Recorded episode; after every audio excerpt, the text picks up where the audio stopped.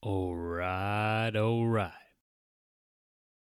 After a two week break, we are finally back. So, welcome to Drop Pass Podcast.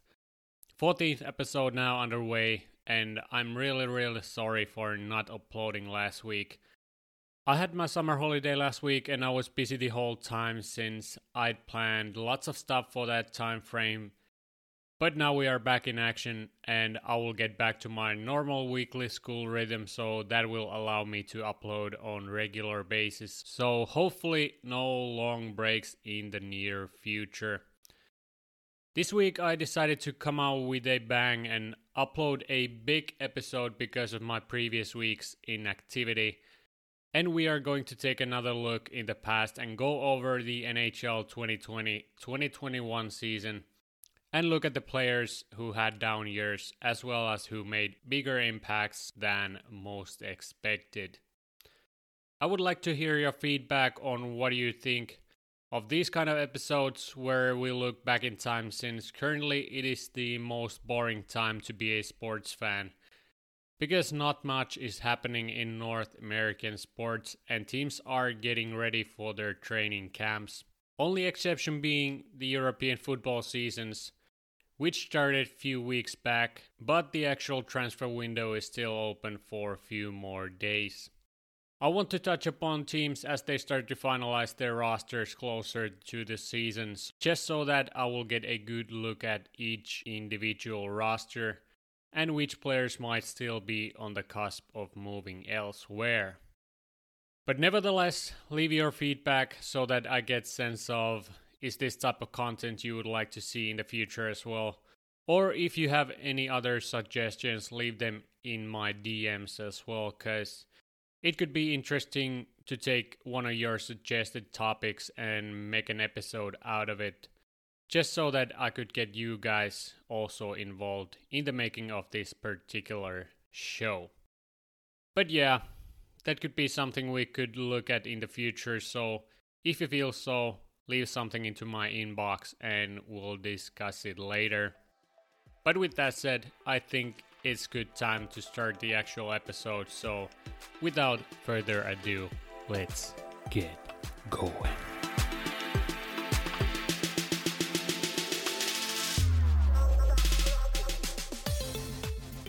All right, let's get this thing rolling. So, if you missed it, I don't know how, but anyway, we will go through each team in an alphabetical order and look at the most disappointing as well as surprising players of this season. And if there isn't any disappointments or surprises, I'll address it when we get there. And keep in mind that these are my personal opinions with a spice of some analytics and statistics from various different sources, but you may disagree with my picks, and that is indeed allowed. First up to plate is the Anaheim Ducks, who had pretty bad season last year, which was expected, and they were rewarded with the third overall pick in the entry draft. When it comes to individual performances, there weren't many to celebrate, but one name comes to mind when looking at his effect on the team. That player is Trevor Zegras. He had 13 points in 24 games in the show, and if you know his skill set and talent level, you can expect a lot more in the next coming years. He started the season in the minors, where he put up whopping 21 points in 17 games and was quickly called up to the majors. He's one of the most highly anticipated prospects in the NHL, and the Ducks found a gem with their ninth overall pick in 2019. He will be their offensive maestro for years to come, and this year only showed why they have such high expectations for the kid. Another player who I could throw in the mix would be Maxime Comtois, who was their leading scorer this season with 33 points in 55 games. I've always liked Comtois all the way from his junior days in the Q because of his rugged playstyle and balls to walls mentality. He has a knack for goal scoring and good offensive awareness overall, and with that in mind, I'll say that I could see him as their next captain at some point in the future. The 6'2 frame allows him to play the way he does, and for certain he will be their two way threat in their top 6 next year as well. But when it comes to disappointments, I will throw in two names Josh Manson and Kevin Shattenkirk. Both defensemen had disappointing seasons in point total department, and although Manson isn't known for his offensive prowess, his numbers have been declining from years past, while he has been quite steady in his own zone. Shattenkirk, on the other hand, saw his point totals drop from 34 in the previous season to 15 this year.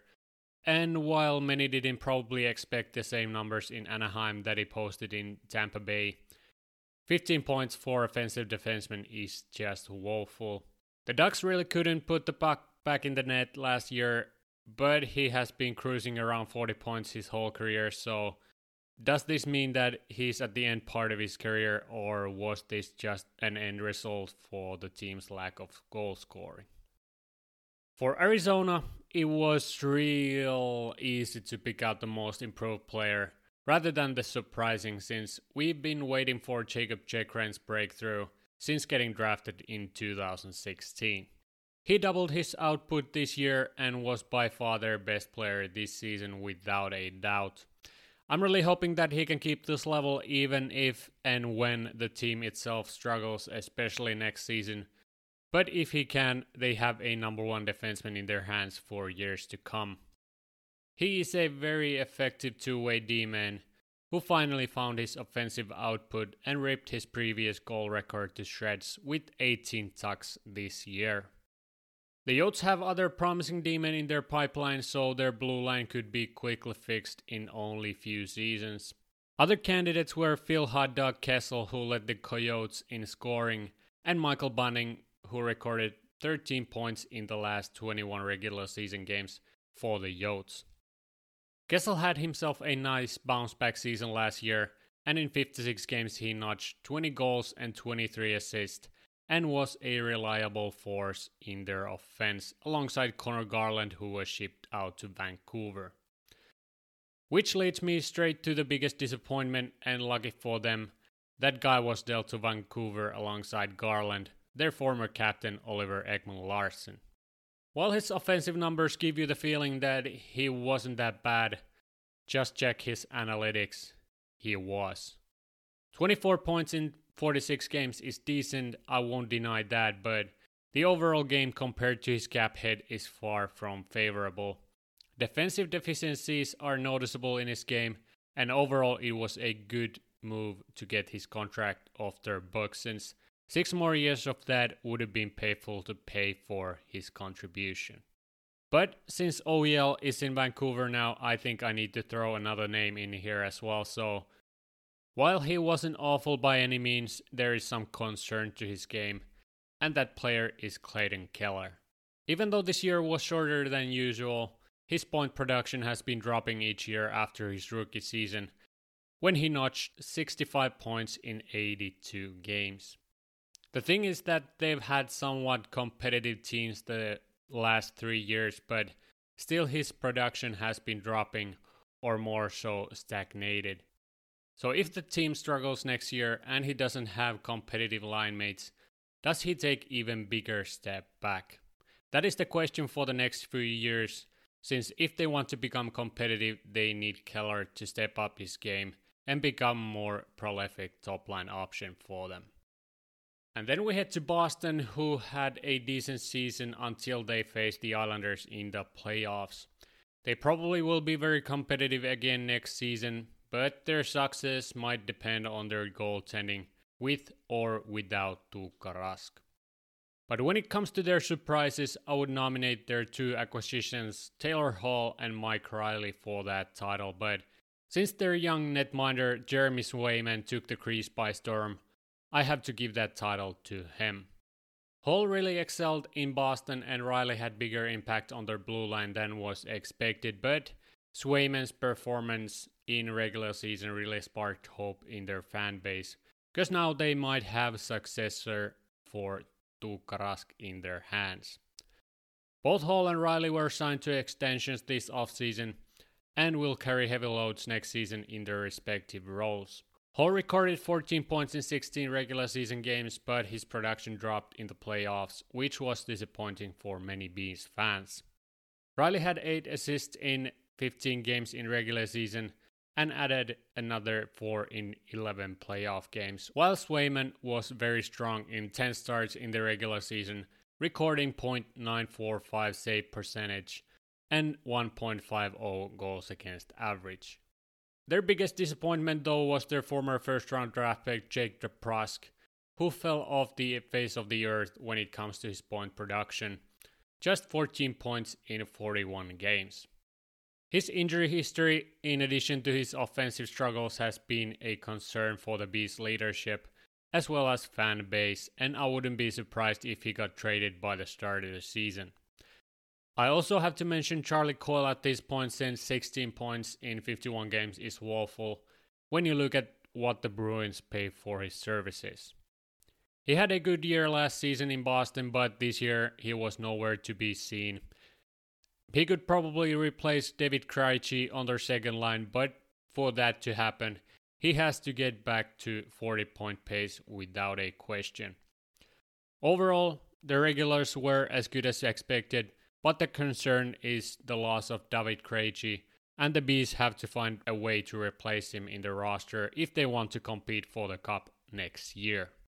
But next we have Buffalo, and simply put, their whole organization is a total disappointment. I'm just kidding. This time we won't bury the Sabres, I promise you that, even how much you would love it, we won't. Casey Mittelstadt, there's a positive. No, but for real, after Granato took the bench, he increased his production tremendously. Just last year, he played 36 games for Rochester in the Always Hungry League and put up 9 points in 31 games in the NHL. This year, though, he notched 22 points in 41 games and showed actually pretty promising signs during the year. I had big hopes for him before he was drafted to the trash bucket, but since he wasn't able to find a stable spot in their lineup during the first few years, I almost gave up on him. But now that he seemingly has found his foothold, he could blossom if he finds chemistry with Dylan Cozens, for example. So, mild expectations and huge hopes for his success. Also, I have to give credit to Arttu Ruotsalainen who made his way into their lineup at the end of the year and tallied 6 points in 17 games in which five were goals. Not a big deal. He was point per game in the AHL and was very good at the World Championships, which makes me believe that with this roster he should find a spot in their top 9 without much resistance. But after that joyful moment, we come back to Earth, and there weren't many other positive surprises on their lineup, and rather more disappointing performances. But the biggest disappointment has to be Taylor Hall's appearance in Buffalo. Even though he is on another organization at this point. Before the season, he was expected to make an impact alongside Jack Eichel, but that certainly didn't happen since 18 points in 37 games isn't worth $8 million, I think. Well, now he's in Boston, and that excursion went way better for some reason. Not Buffalo related, certainly, but other than that, there weren't huge disappointments since at least I didn't expect much from any other skaters this year. And while Dahlin, for example, hasn't reached the levels he was expected, I'm not too concerned at this point, even though he surely isn't in a player friendly environment. I could blame the organization, but I won't. And luckily, Owen Power decided to go back to college for the next season, so at least they won't ruin his career yet. Next up, Calgary, who had a disappointing season to start things off. Some might say that Andrew Mangiapane was the biggest surprise on the roster, but it didn't come as a surprise to me. He was poised to have a breakout year after a very strong 2019-2020 season and was a menace in the World Championships with gold medal winning Team Canada. I love his playstyle and versatility and even with his forthcoming, the team underperformed, no questions. Things don't look any brighter coming the next season, and they might have to retool if they don't find playoffs next year. When it comes to biggest disappointment, the easy choice here is their goaltender Jacob Markstrom, who was signed to a big ticket contract last off season. This season was his worst statistically in the past five years, and it was concerning to see his numbers dropping since he's been very consistent in the blue paint.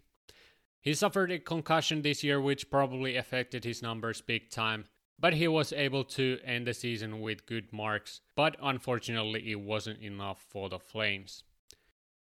He needs to step up his game just like many others on this team next year, since they could be on the brink of retooling if they don't find success next year. And then we move to Carolina, who's had an atrocious offseason this summer. When it comes to picking out their surprises and disappointments, I'd say it is pretty straightforward. Alex Nedeljkovic biggest surprise and Jake Gardiner as the biggest disappointment for the bunch of jerks. Nedeljkovic took the crease by surprise when Peter Mrazek got injured during this season and eventually ran with the increased role. He posted .932 save percentage and 1.90 goals against average during the regular season and pretty much kept this level in the playoffs as well by recording .920 save percentage and 2.17 goals against average. They were overwhelmed by the Bolts, and I wouldn't blame the goaltending for their shortcoming, but seemingly their leadership wasn't on the same wavelength since they just handed Nedeljkovic to Detroit and handed contracts to two veterans instead. We'll see where his ceiling is, but with those kinds of numbers, you would think that he could become very solid starter in the next few years, but we'll see what happens. Martin Necas breakthrough wasn't a surprise by any means, but Jani Hakanpää's performances were worth mentioning, and that's why he was signed to Dallas for the next three years. And while we're speaking of defensemen, Jake Gardiner's contract is looking worse and worse each year. This season he only suited in 26 games, spent time in their taxi squad, and was seen in their press box quite often, while he didn't contribute much for the Canes in those 26 games. He has become somewhat liability defensively and thus has been a healthy scratch quite often for them. If he can't stay healthy, his power play prowess is quite useless, and this pretty much summarizes my point why you don't sign defensemen to long term contracts with relatively high cap hits the way teams have done this off season. It could pay big time dividend in the best case, but I think we have enough proof that more often than not, they are not very safe deals, and in this case, it proves that to be true. And then we arrive to Chicago, who had up and down season this year, which ended in a somewhat disappointment when they missed the playoffs. They had few pleasant surprises on their roster, which enabled them to fight for a playoff spot, First and the biggest surprise to many was their Finnish goaltender Kevin Lankinen. And I might sound biased, but after stellar performance in 2019 World Championships, I truly expected him to make the NHL at some point. and it really happened this year. He came out of the gates with a bang and was one of the best goalies at the start of this season. His level though dropped a bit just like teams' performances and he ended the season with .909 save percentage and 3.01 goals against average, which doesn't sound good, but when you take into account the fact that he was their third string goaltender before the season started, it was a surprise to see him make this big of an impact right out of the gates. The other two pleasant surprises for the Hawks were Pius Suter's standout season and Brandon Hagel's breakthrough into the NHL. Suter notched 27 points in 55 games, which is very respectable when just last season he was playing in NLA and took their second line center spot by surprise. Hagel, on the other hand, recorded 24 points in 52 games with relatively limited ice time, so I would say it was overall an impactful rookie season for the sixth round draft pick. When it comes to their biggest disappointment, I would say it was Dylan Strome's season, quite honestly. Just two years ago, he was traded to Chicago. He recorded 51 points in 58 games, and last year he had 38 points in 58 games, and was looking like a steal for the Blackhawks. Unfortunately, the production disappeared this season 17 points in 40 games and minus 16 rating. It's really hard to say what he will end up becoming since the production is there, but this season was really disappointing for him, while many expected him to take the next step on their first line. Next year, if Jonathan Toews finally makes his comeback, he could bounce back alongside him, but if not, it is hard to see him in Chicago for much longer. Another disappointment this year was their assistant captain, veteran defenseman Duncan Keith, who looked out of place at times in the bright lights. 15 points in 54 games and 12 point drop from previous season's output is really concerning, while his skating has declined in the recent years. He will wear Oilers uniform next year, so he won't be their concern anymore, but overall, when taking into account his playing time and age, he wasn't as big disappointment as previously mentioned. Third overall pick Strome, but just had to be mentioned because of clear decline. Colorado, on the other hand, was as good as advertised, and it was hard to find clear cut picks for both spots. But eventually, I ended up picking Joonas Donskoi as the biggest surprise, based on the fact that with 82 game season, he would have had his most prolific season in the NHL. 31 points in 51 games is very respectable for a two-way top 9 forward, and Seattle's GM Ron Francis saw the versatility factor in him and picked Donskoi from Colorado in the expansion draft. Similar to Donskoi, forward Andre Burakovsky was also lights out this season, as he missed his personal point record by one point. 44 points in 53 games, so just like Donskoi, he would have had the most productive season of his career if the season would have been in full length. He could easily reach 50 points next year if he finds a way to stay healthy for the entirety of the season.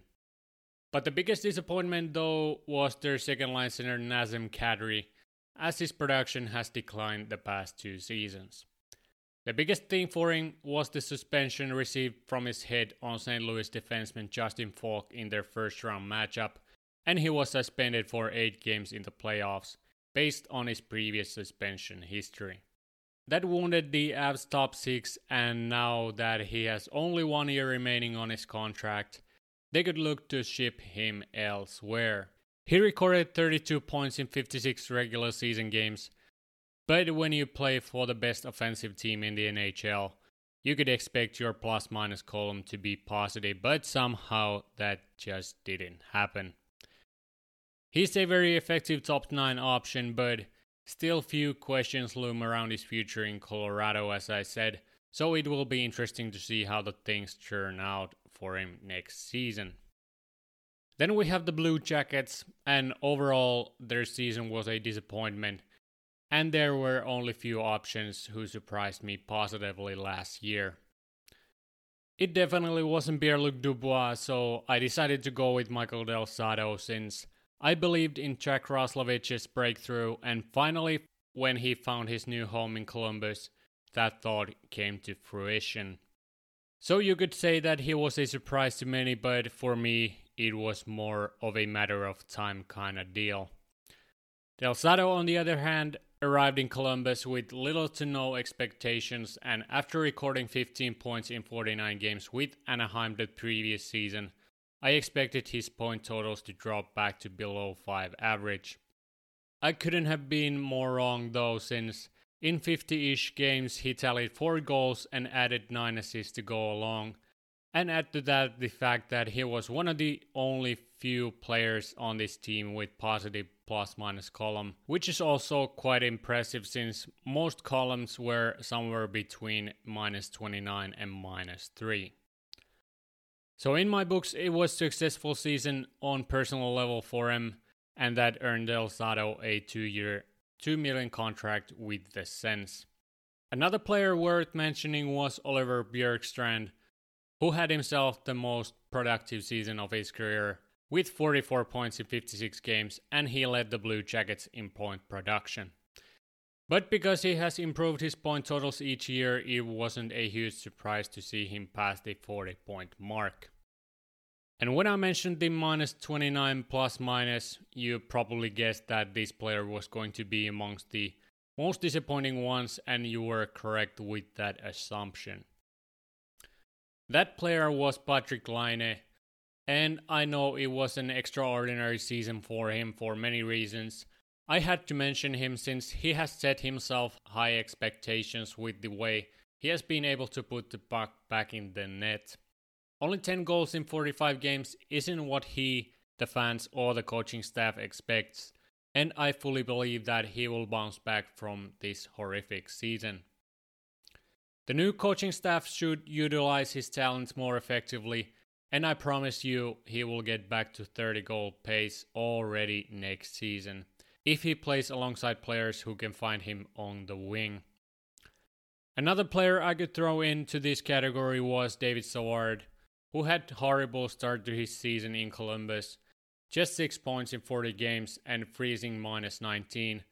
But we all know how that turned out for him, so only honorable mention is in place this time around. The Dallas Stars had few very favorable surprises this season, even though it ended prematurely to be honest. The two surprises I will mention are not huge surprises by themselves, but the way they reached these levels was the impressive part. First, Jason Robertson with 45 points in 51 games, and even I was surprised by the way this guy was putting the puck in the net, even though I followed his career from his draft year. Last year in the AHL, he had 47 points in 60 games, and it was his rookie season in the American League. This was the time to take notice on him at the latest, but even I didn't think that he would reach the 45 point total in his rookie season without number one center Tyler Seguin. We will use that as a segue since Dallas has now a new sheriff in town and his name is Roope Hintz. In his third year in the league, he really broke out the gates and exploded to 43 points in 41 games alongside previously mentioned Robertson and rejuvenated Joe Pavelski. His key is his skating, and when you have good puck moving defensemen like John Klingberg and Miro Heiskanen on your back end, you are bound for good scoring chances, and when Hintz gets to full speed, you are already too late. He had plenty of breakaways and could have come closer to 25 tucks this year. Well, at least that leaves something to be expected next year. But right now, their top six is starting to look good, and Tyler Seguin made his comeback at the back end of the season, and overall, their core is intact. But when it comes to disappointments, there weren't many individual players that I was disappointed with because the team disappointed collectively last year. That led me to go with their goaltender Anton Khudobin, who saw his numbers drastically drop from previous years, and because he wasn't at this level this year, I saw him as one of the reasons why the Stars didn't make the playoffs. He recorded .905 save percentage with 2.54 goals against average and record of 12, 11, and 7, which isn't much to write home about as an NHL starter. If they can solve their goaltending issue with their four goaltenders on the roster, they should be without a doubt a playoff team again next year. From Detroit Red Wings, it was pretty tough to find players that had noticeably underwhelming or positively surprising year last season. There weren't many expectations coming into 2020-2021 season, and the team itself struggled with few major injuries, which made the decision even harder. First, I thought about going with former first round draft pick Bobby Ryan as the big surprise, who missed most of the previous season due to personal reasons, but this year came out of the gates really strong and started the season with four goals in his first three regular season games and ended the year with 14 points in 33 games overall. The point total itself isn't surprising, but if you know his backstory, it makes it that much more impressive. Eventually, though, I decided to go with Adam Erne since he was bound for the best offensive season of his career but came a bit short of that because of injuries and shortened season. He tallied 20 points in 45 games and stepped up to their top 6 when injuries rattled the Red Wings roster, but expect him to play regular top 9 minutes next season after successful experiment this year. The biggest disappointment award goes to Dylan Larkin this time around since their number one center only recorded 23 points in 44 games, and unfortunately, that just doesn't cut it. Tyler Bertuzzi's absence for most of the season probably hindered his point totals, and Anthony Mantha's level of play fluctuated as one would expect already at this point, but still the point total was disappointing when you look at these previous seasons. Hopefully he bounces back since they have few very bright prospects coming into the NHL and he needs to be the guy leading the team up front. I also have to mention Filip Zadina at this point since the concern is there for his future in Detroit. In his first full season in the NHL, he recorded just 19 points in 49 games, when a year prior his point total was 15 points in just 28 games. The number 6 draft pick has to find his scoring touch, and even though he hasn't been absolutely atrocious, the time is ticking for the Czech native in Detroit. The Edmonton Oilers disappointed once again last season, even though their main guns Leon Draisaitl and Connor McDavid had astonishing outputs. They got swept in the first round by the Jets, and this offseason they made moves to take them to the next level. Last season, most of their players played up to their standards, and some of them even exceeded expectations. Looking at you, Mike Smith but few stood out as disappointments in their lineup. First big one was their goaltender Mikko Koskinen, who came to the season as their starter but ended up opening the bench door at the end of it. His .899 save percentage was way too low, and 3.17 goals against average is nowhere near starter caliber numbers. Mike Smith fortunately stole the show for the Oilers and earned somewhat questionable two-year extension in the process. Koskinen has only one year remaining in his 4.5 million contract, so if he doesn't bounce back, leadership group could look to move him during the next season, since they have Stuart Skinner on the brink of NHL backup job. Another disappointment when comparing to his contract was Zack Kassian and his contract is another woeful example of their poor management.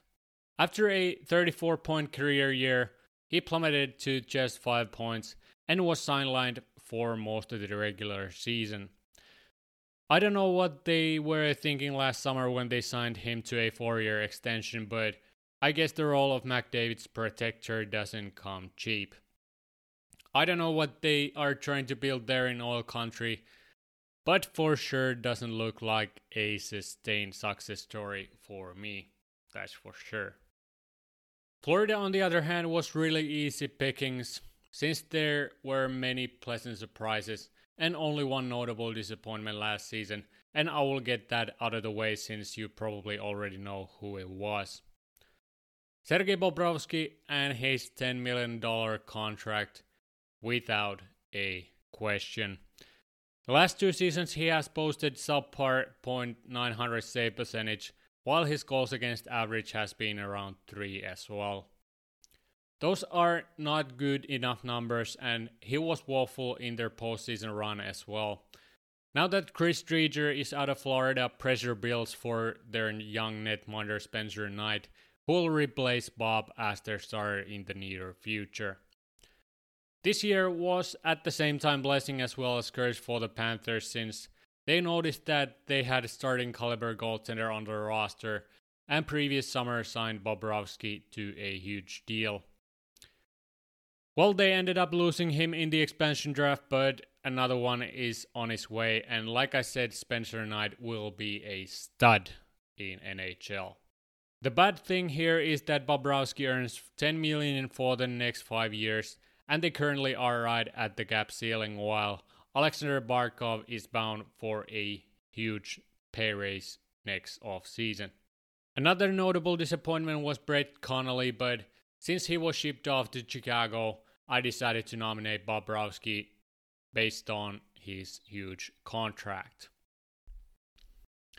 But like I said, when it comes to surprises, there were plenty to choose from. Mackenzie Weegar broke out as a stud top 4 defenseman in the absence of Aaron Ekblad. Sam Bennett found a new level to his game after arriving to Sunshine State, and Grigori Denisenko looked brilliant in his short stint in the show. But no one surprised all of us more than Carter Verhaeghe, who put up 36 points in 43 games and really made an impact in Panthers roster. He's had stellar seasons in the AHL, and after all, he's an end product of well-known Tampa Bay Lightning minor league system, but still, to go from 13 points in the year prior to 36 and playing top minutes is massive. He really clicked alongside Barkov, and now with the addition of Sam Reinhart, the Panthers are looking even more dangerous and probably have the best chance of reaching the last round of the playoffs since 1996 when they lost to Avs in the Cup final. But then we moved to LA where the Kings had an uneventful season and there were only few players that could fit the bill of disappointment. First name that came to my mind was Jonathan Quick, but we probably all know that he is running out of gas when it comes to his game and Cal Petersen has taken their crease for good. His .898 save percentage and 2.86 goals against average reflect that, and his game has been slowly declining since 2017-2018 season. Alex Iafallo also wasn't on his best last season, but 30 points in 55 games isn't as bad, so I decided to go with another player instead, and that player was their defenseman Olli Maatta, who had probably the worst season of his career last year. Only 4 points in 41 games and minus 8 on his plus minus column isn't very heartwarming, and when you take a look at his previous outputs, you can see the big drop from previous seasons. He has one year remaining on his contract, so he will most likely find a new team next off-season at the latest, but he has to raise his level if the Kings want to be competitive next year. On the flip side, it was good to see Drew Doughty's point totals bounce back from previous seasons, and Gabe Vilardi stepped up to their top 9 without any problem. But the biggest surprise for me was Trevor Moore and his production since he has been a filler to NHL squads for most of his professional career, but this year he blossomed to 23 points in 56 games as an NHL regular. His previous best was 8 points in 25 games, and he looked extremely solid in the World Championships as well, which probably delights the Kings organization going forward. He could be very effective bottom six option for them if their young guns take these spots higher up in their lineup, and could provide good offensive and defensive numbers for them if he keeps his level. When it comes to Minnesota Wild, it was much easier task to pick players for both categories. Zach Parise's output dropped from previous seasons, and he was close to being nominated as their biggest disappointment. But I decided to go with Marcus Johansson, who was acquired from Buffalo in exchange for Eric Staal. Staal ended his season with Montreal and was an impactful piece in their lineup, while Johansson's season was riddled with injuries and his offensive production was far from his best in Mini. He recorded just 14 points in 36 games and was added to their lineup to bring depth to their center spot, but at the end of the day, he found himself at their bottom six and on the left wing. This was a fat L for the Wild when it comes to their business side of things, and after such a woeful season, he was headed to find a new lift to his career in Seattle where he signed a one year ticket. Their season, though, was overall a positive one, and we could see many pleasant surprises on their lineup.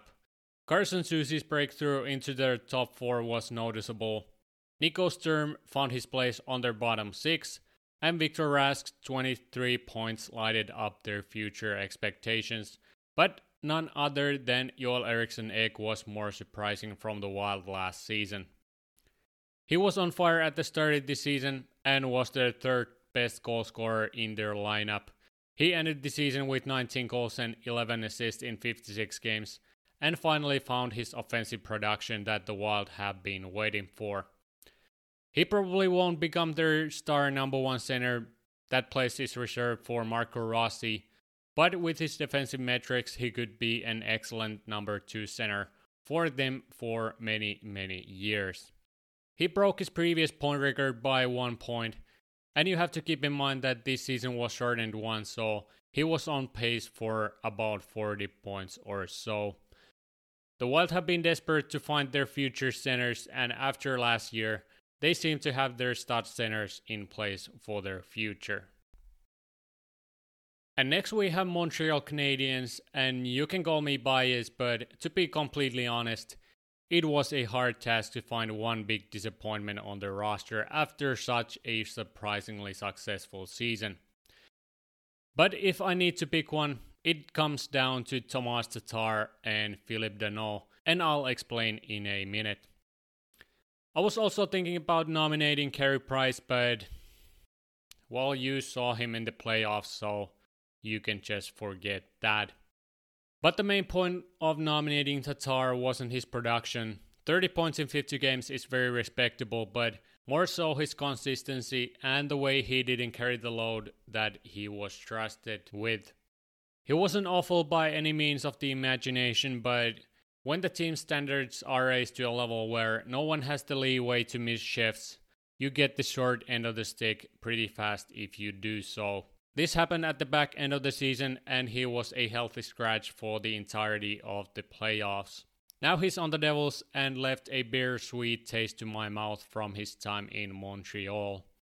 At the end of the day, now that I think about it, it wasn't as close call as I first thought since the only thing I was disappointed in when it came to Danault was his offensive production. He was for most of the season their number one center, but 24 points in 53 games just doesn't cut it. You might argue that, yeah, he's more defensive, but Billy, he had 47 points in 71 games the year prior and 53 in 81 in 18-19 season. So you can stick that argument up your hoop. He's without a doubt one of the best defensive centers in the league, hands down, but that point total is low, no cap. It was frustrating to see him leave Montreal, but it is what it is, so best of luck on your journey. You got what you wanted. Likewise, when it comes to huge surprises, there weren't plenty, and I guess that was their strength last season. Most of their players went a bit above expectations and dragged their whole team's performance upwards. But if I had to choose one, it would be veteran Corey Perry without a doubt. He was signed to a 750k deal right before the beginning of the season. And what did he do? Well, first of all, 21 points in 49 games with limited ice time, and in the playoffs, 10 points in 22 games. Not bad at all. He was terrific signing by GM Marc Bergevin, and I would say many of us couldn't have asked for more from a 35 year old middle six forward. I mean, he was terrific. And once they lost to Tampa in the finals, he said that's enough two times in a row. I'm out of here. And ended up signing with the Bolts. Big surprise in my books at least, and Jake Allen's comeback was also pleasant, so kudos to him as well. Oh, and before I forget, Cole Caufield didn't surprise anyone by his performance, so stick that right next to the Danault argument. He's a beast. When it comes to Nashville Predators, we have two very viable options to choose from, and this time I'ma let you pick the more disappointing one. First name Ryan Johansen, 8 million for the next 4 years and 22 points in 48 games. Second name Matt Duchene, 8 million for the next 5 years and 13 points in 34 games. There's some center depth for you. I mean, even Ryan Ellis, who played one more game than Duchene, had five more points than him, and yep, he's a defenseman. And if my math is correct, Ellis missed Johansen's point mark by four points and had 13 games less than him. That is rough. Well, at least Johansen had 4 points in 6 playoff games, while Duchene only racked up 3 in the same amount of games. So go ahead, pick your poison, cause there ain't no wrong answers here. On the hindsight, they had few promising surprises last season, and the first one was Eeli Tolvanen's emergence as an NHL caliber goal scorer. Some already lost hope for him, but he came out with 11 tucks and 11 apples in 40 games and looked respectable in their top 6 and first power play unit. While his game is still raw, it was great to see him make an impact on the roster since the start to his NHL career wasn't the previous one to say the least. Hopefully, he can add even more to his numbers next season, but the way their lineup is shaping up, he could stand alone with Filip Forsberg and Roman Josi when it comes to their 5 on 5 game. But the biggest surprise was the huge leap Juuse Saros took this year I mean, I was expecting him to take the throne from Pekka Rinne, but the way he carried the team at times was just impressive, and he was probably the main reason why they made the playoffs last year. 0.927 save percentage and 2.28 goals against average is very respectable, and he didn't falter in the playoffs either, recording 9.21 save percentage and 2.78 goals against average. His team just couldn't pull through, and I feel for him since the roster turned upside down this offseason, and it isn't looking very promising for the Preds, unfortunately. Phil Tomasino, Cody Glass, and David Farrance are players to look out for in the future, but other than that, they are pretty thin when it comes to top prospects. Hopefully, Saros keeps his level and keeps the team on somewhat respectable level even though I highly doubt it. God gives strength to Juuse Saros. Then next up we have New Jersey. Their season overall was a disappointment, but they made some strides towards next level during the off season. When it comes to their major disappointments, there was only one glaring disappointment in their roster, since I don't even count PK Subban into this category anymore. That player was Andreas Johnsson, who was able to put up just 11 points in 50 games. His point totals have decreased by half each year after his stellar 2018 2019 season with the Leafs, and it doesn't look good for the Swedish winger since the Devils have upcoming talent in the brink of breaking into the NHL. So it could become a change of scenery for Johnsson already next year. I wasn't expecting huge numbers from him, but 11 points in 50 games is just woeful, especially when you look at his 3.4 million cap hit, which runs until 2023. I also looked at Nico Hischier's season as a disappointment, but decided to cut him some slack since he missed most of the season because of a leg injury sustained during the off season. 11 points in 21 games isn't what we expect from him, and I expect quick turnaround once the season starts for the Devils. But when it comes to surprises, there were only two players that really stood out last year Yegor Sharangovich and Janne Kuokkanen. Sharangovich ended the season with 30 points in 54 games, and Kuokkanen tallied 8 goals and 17 assists in 50 games with the Devils. These two really took a huge step in their development and both are expected to contribute on their top 9 next season once again. The Devils are starting to build a really strong core, and the additions they've made this summer with few prospects fighting for a spot in the NHL, it seems as they should compete for a playoff spot in the Metropolitan Division next year. But we'll see what happens because it's the Devils after all. Much like the Canadiens, the Islanders didn't have any big surprises or disappointments on their roster last season, and they came very close to finding their way to the Cup finals. Their lineup reached the expectations, and for the first time in this recap, I decided to not nominate any players for either category, believe it or not. I mean, you could throw in someone like Oliver Wahlstrom as a surprise, but bro, he was an early first round pick, so it would have been a surprise to me if he didn't finally find his foothold in the NHL, and I expect even more from him coming the next season. Their defense was solid as you would expect, and there weren't any major point increases anywhere on their lineup.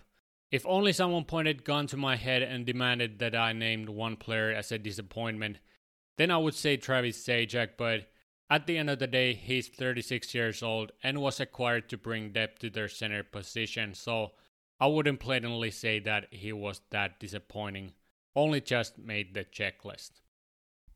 The other New York team, though, wasn't as impressive last season as the Islanders and were a disappointment by themselves when it comes to their performance. I expect them to take another step to the right direction next year and most likely their young players need to take a bigger roles on their top lines. While their performance during the regular season was very lackluster and they missed the playoffs, there weren't many major disappointments on the individual front. Mika Zibanejad bounced back really nicely after a very disappointing start to his season, and Kaapo Kakko's defensive game took a big leap this year, even though his point production was nowhere near what was expected.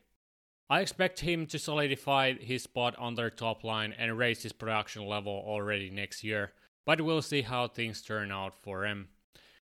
But the biggest disappointment for me was Brett Howden's season, and even though I know that he played in their bottom six, you would expect more from a former first round draft pick. His point totals have been decreasing each year after taking his spot in the NHL, and this led to a trade to Western Conference. 7 points in 42 games is nowhere close to expectations, and hopefully he will find his game in Vegas since their center core isn't the best in the league, so he should get chances to redeem himself. Zibanejad and Kakko were the other two nominees, but I was most disappointed in Howden's play last year. But when it comes to surprises, there was only one that really stuck out to me, and that was Colin Blackwell, who notched 22 points in 47 regular season games. He really got his chance in New York this year and was dependent on 5 on 5 as well as penalty kill situations constantly, and he made the best of those opportunities. I was really surprised by his point production since years past he has been a force in the AHL and even showed glimpses of possible NHL production during 2019-2020 season but the 27 games he played was still a small sample size to really grasp his possible offensive output. Next year, though, he will start his season in Seattle, and he will most certainly add depth to their already relatively deep lineup. And after two New York teams, we head to Canadian capital Ottawa. And if you watched them last season, you could guess that there were more disappointments in their lineup than actual positive surprises. So I'm gonna give you the positives first. I have to give credit at this point to Nikita Zaitsev, who started the season with a bang and overall had a relatively good season when compared to his expectations. 17 points in 55 games doesn't wow you, but he wasn't as big of a liability defensively as he's been the years past. So, honorable mention goes to Zaitsev. Then to the actual positive surprises, and the first one was rookie Shane Pinto, who stepped into their lineup at the end of the season after his college season in North Dakota ended and he was signed to an entry level contract.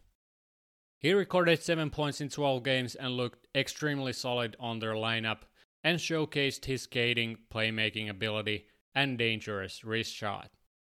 Ottawa overall has been drafting well in recent years thanks to their bad regular seasons, but nevertheless, they've been able to grow their prospect pipeline, and we are starting to see their young studs breaking into the NHL. There's still plenty who are waiting for their chance to take the next step, but for now, their future is starting to look brighter by each year. But the biggest surprise to me was the emergence of Artem Zub as a household name in their defense. He was one of the better two way defensemen in the KHL before arriving to North America, and he really made an impact on their blue line this past season and earned himself a two year extension in the process. He racked up 14 points in 47 games and was one of the more reliable D men on their lineup each night which resulted him having one of the two positive plus minus columns on their whole back end, which should tell you at least something. But because they had such a horrible season last year, it was easier to pick out the disappointing players from past year rather than the good ones which stood out. Yevgeny Dadonov, who is now property of the Golden Knights, had a down year with only 20 points in 55 games. Colin White struggled offensively, only being able to put up 18 points in 45 games with top 6 minutes, but no one really came close to disappointing more than their goaltender Matt Murray, who was just miserable for almost the entire season. 0.893 save percentage and 3.38 goals against average were one of the worst in the league, and he still has three years remaining on his 6.25 million cap hit. And let me tell you, if those numbers don't get better, he will be their AHL starter next year. Although his performances got better at the end part of the season, he was still extremely disappointing no matter how you look at it. Tough pill to swallow for the Sens as they try to reshape their organization's direction, and you can only hope that he improves, because if not, that's a horrific contract to have on your books. With the season the Flyers had last year, it was hard to find many positive surprises on their ranks, since most of their core played up to par, but none of them really exceeded expectations. Joel Farabee is starting to fill the shoes he was expected, and Oskar Lindblom made his comeback after beating the cancer, which was the biggest win on their part. If I had to nominate one player as a surprise, I would say that it was Wade Allison who stepped up to their lineup in the middle of the season and was quite impressive in the few showings. He racked up 7 points in 14 games and even played on their first power play unit which tells me that the Flyers organization has expectations for him. He shined in the AHL with almost point per game pace and deserved the shot in the bright lights. He will most likely find himself on their top 9 next season and will be a part of their core for years to come, that's for certain. But when it comes to big upsets, it was a battle between two players, Nolan Patrick and Carter Hart who both had awful seasons last year. Patrick is seemingly still battling with post concussion issues, and that really seems to affect his games, which is extremely unfortunate. 9 points in 52 games isn't what the Flyers expected when they selected him second overall, and the minus 30 stat is really hard to look at. Hopefully, he finds second win in Vegas and at least solidifies his spot in their top 9 at some point. But for now, we hope that he finds his confidence and is able to fight off the injury problems he's been fighting with. But I would say that no other prospect took a bigger nosedive than Carter Hart did last year, and he seemingly really hit the sophomore slump this past season. 0.877 save percentage and 3.67 goals against average was lowest amongst the starters and eventually Brian Elliott took the majority of the starts for the Flyers last season. It was a major disappointment to the organization and hard for himself for sure and I have no doubts that he will bounce back from this and become the elite goaltender he was projected to be just a year ago because the Flyers needed if they want to find success the next few years. Then we have the Pittsburgh Penguins, and their season ended last year in the first round against the Islanders. And the main reason for their short playoff visit was the player we are going to talk about pretty soon. But first, I have to mention the other options for that title since there was really only one other option, and it was Jason Zucker, who had a down year from point production standpoint and finished the season with 18 points in 39 games. He suffered from injuries throughout the season, which probably played a part in decline of his production, but he was nowhere close as disappointing as their goaltender Tristan Jarry, who completely melted in the playoffs and was probably the main reason why they lost to the Islanders. He already had a pretty bad regular season with .909 save percentage and 2.75 goals against average, but in the playoffs, his numbers declined even more. 0.888 save percentage and 3.18 goals against average. That's bad, and to add cherry on top, he even assisted the game winning goal for the Islanders in Game 5. The Penguins have a puzzle to solve this offseason since even though DeSmith has been the better one of these two, based on statistics, they still believe that Jarry will elevate his game and return to form he was the year prior. To me, that's hard to believe since his numbers have been subpar his whole career, and the only remarkable year was the 2019 2020 season when he posted over .920 save percentage, but that's it. They just re signed him to a 3.5 million deal, so really it's a head scratcher to make the decision on how to roll with two good but not great goaltenders. We'll see what Berkey and Hextall have up their sleeves coming the next season, but when it comes to pleasant surprises, there were few to choose from. Teddy Blueger really broke into their top 9 last season, and his biggest asset is his versatility without a doubt. 22 points in 46 games is very respectable, especially when the player is mostly dependent on odd man situations and he was able to reach those numbers in 26 less games than year prior. That's very promising, and now they have depth on their center spot behind Crosby and Malkin. In addition to Blueger, defenseman Mike Matheson also had a very strong season on their back end and finished the season with 16 points in 44 games. He was very reliable on their own zone and bounced back very well from his two bad previous seasons with the Panthers. But no one surprised me more than his deep partner Cody Ceci, who didn't really look like himself last year, and trust me, I mean that positively. He racked up 17 points in 53 games and ended the season with plus 18 on his plus minus column. Now I believe in magic. He wasn't a liability on his own end and was able to move puck up the ice with consistency. So I can't say anything else than kudos to him because this was a statement season. Their D core was questionable coming into last year, but Matheson and Ceci really raised their levels, which enabled the Pens to reach the playoffs. Now they just have to keep that level, which isn't always the easiest thing to do. Note goaltending also plays part in defense. San Jose Sharks, much like few others, had a disappointing 2020-2021 season, and overall there were more disappointments than cheerful surprises.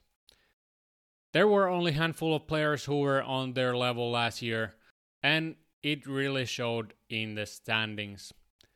Burns had a down year, Karlsson is at this point more of a forward than actual D-man.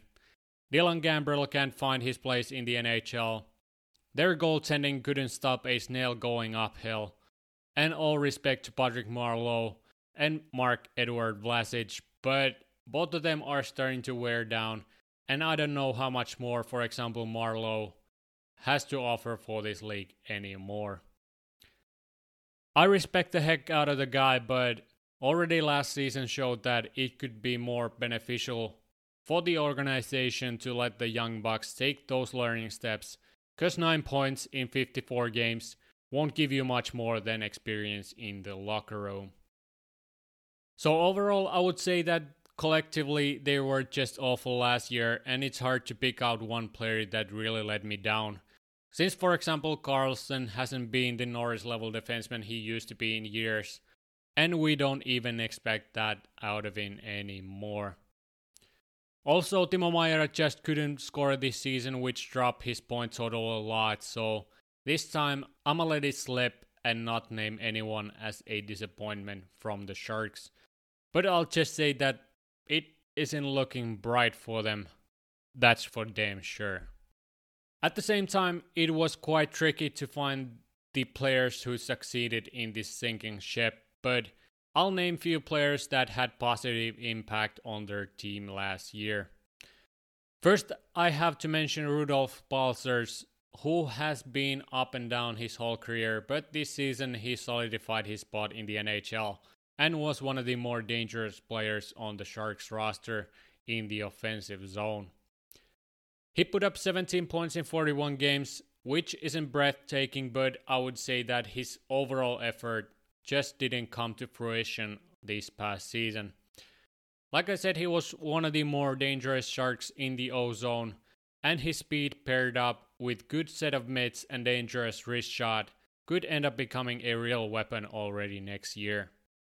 So all I have to say is keep an eye out for this guy cuz if Evander Kane is out of the organization by the start of the year, this guy is your go-to on their first line win. But the biggest surprise, if I can really say so, was the impact that Alexander Barabanov had with the Sharks when he was traded to them from the Leafs. I know I've been pumping this guy's tires the whole time, but I just see the offensive potential in him. But that's just my guess.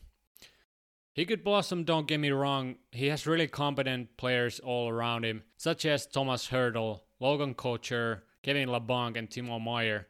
So, if all goes well, we could see a really strong season from him next year, if it really pans out. So, moderate expectations, but don't act surprised if he puts up big numbers next year. I might add a big chunk for myself if he crumbles, but that's the way it goes. Send me a DM next season saying suck on that loser if he really stinks, but if not, just keep it to yourself. Thank you. The Seattle Kraken had a disappointing season last year since they were not in the NHL yet. End of story. Up to next one. The St. Louis Blues got embarrassed in the playoffs, and that was their biggest disappointment last season. Most of their core members played up to expectations, or at least close to it. They also didn't have huge surprises on their roster, so this time I'm going to leave that part out and focus more on players that didn't find their groove last year. And first up is Colton Parayko, who was hit by injuries last year, which had an effect on his game without a doubt. He had a down year, however you look at it, and while he didn't have a terrible season, they would have wanted more from him, especially when Alex Pietrangelo was missing from their first pairing. You can expect better year from him next season, while we arrived to the second nomination, and that was Robert Thomas, who had a 42 point season in 1819, but was only able to put up 12 points this year in 33 games. Last year he played 66 games in Blues uniform, so you can see a clear drop in his production from last year. He picked up the pace in the playoffs by notching 3 points in 4 postseason games but unfortunately, that wasn't enough for them to advance. But the biggest disappointment last year was Jaden Schwartz. And I don't mean to beat him anymore, I know the circumstances. And I fully believe that he will have a much better year in Seattle next year, no question. It was a hard year for him personally, and he's come out and said himself that he wasn't feeling great the whole year after his father's passing. So hopefully he's now alright and lights the lamp as we've come used to. I know that he knows it himself as well, but he had a down year and 21 points in 40 games isn't up to his standards. But as I said, comeback is on. There is no better team to make it happen than the expansion team, Seattle Kraken. Next up is the back to back Stanley Cup champs, Tampa Bay Lightning. And do you really want to throw someone under the bus after such an accomplishment? I wouldn't say so, but I guess I have to so quick and easy so that we can get to the next one. Disappointment Curtis McElhinney with .875 save percentage and 3.09 goals against average in 12 games. Fortunately, though, you had the best goaltender in the league between your pipes. Just saying. The surprise, Ross Colton, Last year in the minors, 62 games, 42 points.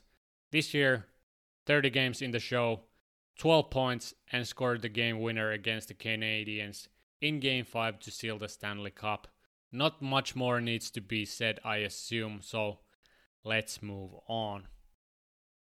For Toronto, the disappointment was losing 3 1 series lead in the playoffs and getting eliminated. Yeah, once more for the people in the back. No, but seriously, that was horrific. They had once again stellar regular season but faltered in the playoffs as they are accustomed to. They had only two major disappointments on their roster front, in my mind, last year, and the first one was their goaltender Freddie Andersen, who was eventually demoted to their backup spot once Jack Campbell took hold of their crease.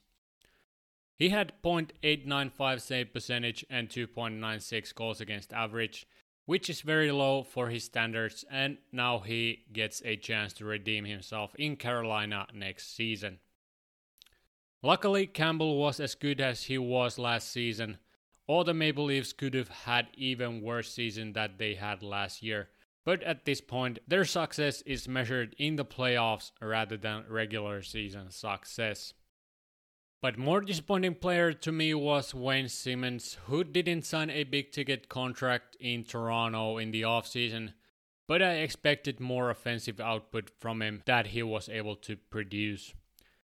He was only able to rack up 9 points in 38 games and he suffered from injuries during the season, but still, that is low point total in my books when you look at other players on the roster. He earned a two year extension to the Leafs, which wasn't a huge surprise since they need a gritty presence to their lineup, and I guess they saw a fit with Simmonds and extended him with a small pay cut. On the other hand, they had few players that surprised me and many others last year, and the only question which remains for these players is that can they keep this level next season as well? since both players that I'm going to announce had a breakthrough seasons, so we will just see. First, we have Justin Holl, the late bloomer drafted in 2010, who racked up 20 points in 55 games in the Leafs jersey and really made his breakthrough to their D core this past season. He was solid in their D zone, and I was really surprised by his offensive output, even though he had 18 in 68 games the year prior. It seems as they've found the right handed shutdown guy to their blue line, but as I said, is he able to keep this level next year? It remains to be seen. Same thing goes with their goaltender Jack Campbell, who was hands down one of the best goalies this past year in the NHL, and the numbers prove that. 0.921 save percentage and 2.15 goals against average in regular season and 0.934 save percentage and 1.81 goals against average in the first round, while the Leafs' D core isn't known for their defensive prowess. He stood on his head at times and was a key piece in their success during the regular season. If the Leafs want to fight for the Stanley Cup, Campbell has to keep this level because at least I don't see their defense being strong enough to challenge for the cup at this point. But nevertheless, both players hit their stride finally and surprised many fans in the process.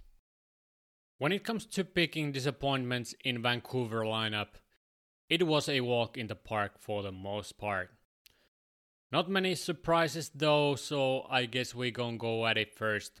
The honorable mention this time goes to Jack Rathbone, who came into their squad after registering 9 points in 8 AHL games and don't get fooled, I knew he was going to be good, but the way he already ripped apart the AHL in his short stint, I was really impressed. And that didn't end there. He only played in 8 games in the Bright Lights, which is really a small sample size, but he recorded 3 points in those 8 games and looked extremely solid on their back end. He has a very strong track record from NCAA, so I wasn't surprised by his output, but more so the time he took to do so. I'm expecting great things from him, and probably this was just a start, so the Canucks could have a real gem in their hands for their future. But the main protagonist for the Canucks was undoubtedly Tyler Motte. And even though he only put up 9 points in 24 games, he was one of the more effective players in their lineup almost each night. He has the skill set to be a regular bottom 6 option, but his size is probably his biggest weakness, although it doesn't always show on the ice. Hopefully, he carves out a spot on their four lines, since I really like his playstyle and drive, and he can be utilized on the penalty kill as well, so it should really happen. But then we get to the disappointments, and to be completely honest, one hand isn't enough to count these, so get pen and paper ready. Starting off with their goaltender Braden Holtby, who had a terrible season in Vancouver, posting .889 save percentage and 3.67 goals against average, while he was expected to be a reliable backup to Thatcher Demko, which surely didn't happen. So when you look at his numbers from past two seasons, it is weird how Dallas was willing to sign him to a contract while they already had three goaltenders. Well, I'm not their GM, so they must know something that I don't, but still, it was questionable nevertheless. Jimmy Vesey wasn't a huge disappointment since his level has been dropping for a few seasons now, and quite honestly, he just fills a role on team's fourth line at this point, so there aren't many expectations for him when it comes to production. Rather, I would focus on player that Vancouver bought out this summer for obvious reasons, and it was none other than Jake Virtanen, who had a bounce back season last year but just plummeted this year to only 5 points in 38 games, and you can see why they bought out his contract. He is ineffective in the defensive zone, and once you can't produce enough offense, you are out the door pretty quickly, and exactly that happened this offseason. Then we arrive to their defense, and the first to get the stick is the Swedish veteran Alexander Edler, who found his new home in Los Angeles. Last year, his production fell off a cliff, and as a first pairing defenseman, 8 points in 52 games just doesn't cut it, plain and simple. His defensive numbers were also out of the ordinary, while he wasn't a total liability on their own end, but nowhere near expectations. He signed a one year deal with the Kings, and they can just hope that this past season wasn't the beginning of the end, because at the end of the day, the guy is 35 years old. And while we're talking about defense, I have to give a shout out to Quinn Hughes because while he notched 41 points in 56 games, he just has to improve his defensive game without question minus 24 plus minus column and even though you are offensive defenseman whose responsibility is to carry the puck up the ice, you still can't be reliability on your own end. This fact currently differentiates Cale Makar from Hughes, and at this point Makar is way ahead of Hughes, but we'll see if he improves that aspect of his game this off season. But then we move to the biggest disappointment from the Canucks, and it was Nate Schmidt. Vegas signed him to a hefty contract the year prior, and he met his expectations there. But last season in Vancouver, he was nowhere near his usual self. Just 15 points in 54 games, and mind you, in Vegas the previous season, he had 31 points in just 5 more games. So you can just compare those two numbers. And if you want even more data, in 2018-2019 season, he played 61 games and tallied 30 points with plus 22 rating, so the consistency is gone at this point. Like I said, he was nowhere near his usual level, and probably their team's weak performance also reflected that. He wasn't effective on either side of the puck, and the Jets can only hope that he finds his game again because they have those 5.95 on their hands for the next four years. I believe that he bounces back now that he's in front of one of the best goalies in the league, and overall, their defense is much more solid than it was in Vancouver this past season. For Vegas Golden Knights, their biggest disappointment was losing to the Canadiens in the conference finals on a team level. Most of their core players disappeared when they were needed the most, so you could say collectively that their top players were disappointing in the crunch time. They had a strong regular season, and no one really stood out as a huge disappointment individually. Alex Pietrangelo had a small dip in his production, same as Reilly Smith, but I wouldn't call those disappointments, since they were strong on both ends of the ice. You could argue that with Pietrangelo's cap hit, you should expect more offensive output, but since he missed a chunk of games because of an injury, I'll let it slide and not nominate anyone for this position. But rather, I would pump Nicolas Roy's tires at this point since he was one of their most productive players in the playoffs, and usually you don't expect that out of a bottom six forward and a former fourth round draft pick. He had 15 points in 50 regular season games and added another 9 in 19 playoff bouts. He has now established himself as a reliable two way presence in their bottom six and will most likely find himself staying in the NHL for good now. The Capitals had overall good season last year. When you look at how many of their core players battled with injuries during the past year, there was only one glaring disappointment on their roster, and it was their centerman Yevgeny Kuznetsov, who racked up only 29 points in 41 games. And when you compare it to almost point per game pace we are accustomed to, it's a low total. Injuries played a big role here, as I said, and he couldn't register any points in three playoff games either, so, pretty quickly, the rumors spread out that the Caps were looking at possible returns for him if they decided to trade him. I still won't close out the possibility of that happening, but I would guess that they would have already pulled the trigger on him if they were really trying to ship him elsewhere. Their goaltending wasn't bulletproof either.